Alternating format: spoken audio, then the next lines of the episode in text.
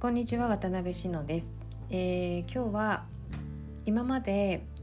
うん他のツイッターとかフェイスブックでしていたような、えー、制作の途中経過とかこうなんか作業の様子などの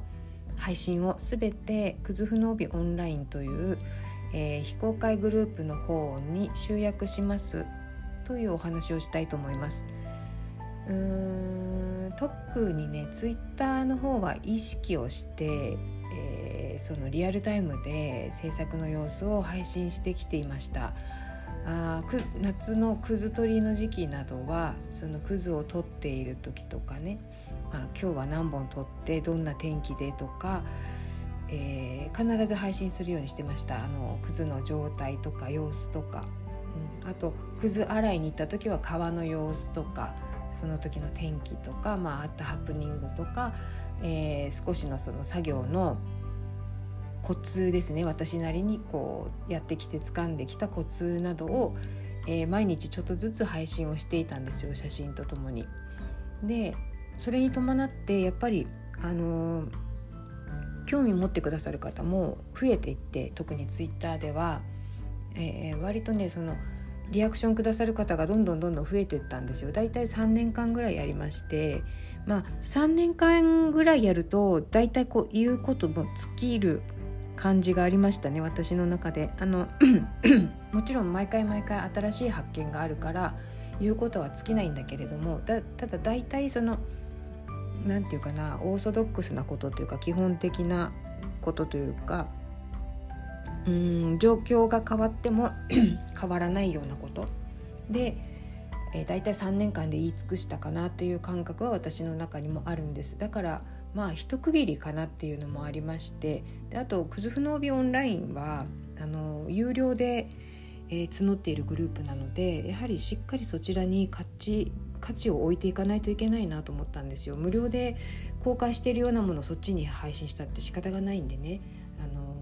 そういうふうに考えています。あとまあこれはあんまり大っぴらには言えないからこれを聞いてくださっている方だけに内緒でっていう感じなんですけど割とそのツイッターでそれを配信してから本当にフォロワーがねぐぐぐっと伸びたんですよあのフォローしてくださる方が。うん、あの本当1日に10人とか20人っていう単位でボンボンボンってあの増えてていた時期がありましてねで最終的には本当にあの結構多くの方に見ていただけるようになっていてあだからあの割と興味持ってくださる方が多いんだなっていうのを感じたんですよね。それは無料だからなのかそれとも有料でも見たいって思ってくださるのか、えー、その辺の皆さんの価値基準を知りたいなっていうのも若干ありますっていうか結構あります。だからあの閉じてみて情報を閉じてみて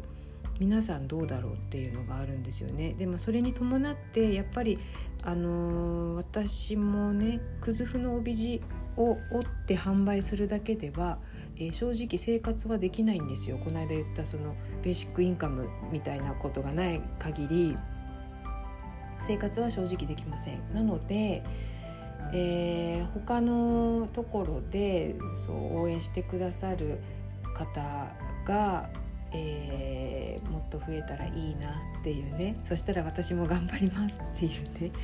そういう感じがあります。まああのー、私が逆の立場になったら私が応援したい人が仮にいてねでだけどその人の、あの、販売してるものはすごく効果あのすぐに出るような金額ではない。場合ってだけどやっぱり応援したいしあのいつか欲しいから、えー、やめないでほしいんですよね。するとさ何かその、えーと、応援できるツールが欲しいなって私だったら思うんですよ。うん、で今の私にできる応援できるツールが欲しいと思ってだからまあまあ具体的に言えば何かのお支払いをするとか一番はやっぱお金ですよね。お金をお支払いするツールが欲しいなっていうふうに感じるんですよね。だからえーと、そこはもう私の何て言うのかな、えー、求心力でもないし何て言うんだろう。私に対して私のしていることに対して、えー、どのぐらいの方がそうやって思ってくださるだろうっていうことを、えー、知りたいっていう気持ちがすごいあります。そのなんていうのかなあのすごく聞く方によってはいやらしく聞こえるかもしれないんですけどちょっとそういう感覚とも違うんですよね。その稼ぎたいとかそういうことじゃないんですよ。なんか私のしていることにどのぐらいの価値があ価値があるっていうのはやっぱりその社会的にね私はすごい価値を感じているしあの価値を感じている方がいらっしゃるっていうのは分かってるんだけどあのそれそこから広がるんだろうかっていう、えー、興味というか感覚好奇心興味っていうとちょっと薄っぺらになるんだけどもうちょっと深いんですけどね感覚としては、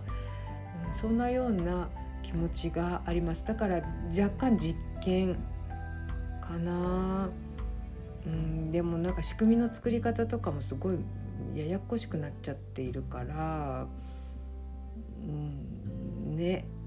難しい。なんかあのこれにすごい価値を見出してくれて、えー、そういうことに明るい人が誰か、えー、プロデュースしてくんないかなとか 他人任せ。いやそれはいけないですね。いやほとんどね私の知ってることと多分オンラインサロンなんですよ。だけどオンラインサロンっていうことが私はいまいち、えー、自分の言葉になっていないんでオンラインサロンっていうことがね事柄が自分の中の事柄になっていないんで使えないしその言葉でそれを使うことによってちょっとニュアンスが変わってきちゃいそうな感じもするので。うん今今というかそれは使ってないんですよ。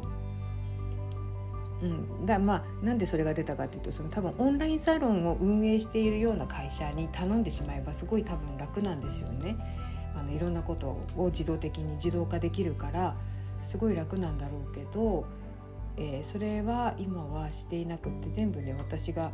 えー、なんていうかその動線を考えていろんなあのやり取りとかも私がやってるのですごくたどたどしいというかまどろっこしくなっちゃってるんですよね。洗練されてないっていうか。まあそんなのもちょっと足踏みする原因になってたら本当に申し訳ないなと思うんですけれどもただあ参加してくださる方たち同士がつながっていけばいいなとも思うし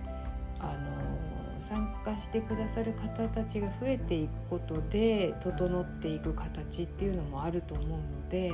そういうものも目指したいなっていうふうに思っています。なんか私が中心にいるんじゃなくてなんか全体で動いていくみたいなイメージですねあの昔からそういう方が私は好きなんですよだから余談なんですけど本当に本当に余談なんですけどまあ教育現場で働いていた、ね、時代にねまあ、少し学校現場にも5年と6ヶ月いたんですよ。でその時はね本当にねあのね通常学級の担任は私は絶対できないって思ってました。あの子どもたちを解放しちゃうんですよね。だから静かなお子さんはすごいあの自分を出せるようになるんですけど私がいるとね。だけどもともと元気なお子さんはより元気になってもう収集がつかなくなっちゃうんですよ。あのタガが外れる感じ。でそれをあの、まあ、危険がない限り少人数であれば私は見て見守っていたいんだけどもそのお子さんがどう動くかとかね何に興味持つんだろうとかそういうのを見ていたいんだけどあのなかなかね集団行動になるとそれはできないんですよ。どうしても統制しないといけなくなっちゃうんですよそれは子どもたちに危険が及ぶから例えば学校の外に飛び出してって車にはねられるとかねあの階段から転げ落ちるとかねそういうやっぱりあの危険があるんですよね。だからどうしてもこうルールが必要になってくるし先生という立場を使って子どもたちを、えー、統率しなきゃいけないくなってくるんですけど大人数だと。だそそれは私絶対できないなって思ってたんですよ。あのそういうのすごい向いてないんです。だけどあのそこにいた人たちがそれぞれのその何て言うかな自分をどんどんこう出していけるような環境環境というかそういうあ何て言うんだろうね。私は何もしないだけなんですけどなんか私いるとみんなそうなるんですよね。だからあのそう今回のその非公開グループっていうのもなんか私にみんなが集まってくるんじゃなくなんかそのクズフの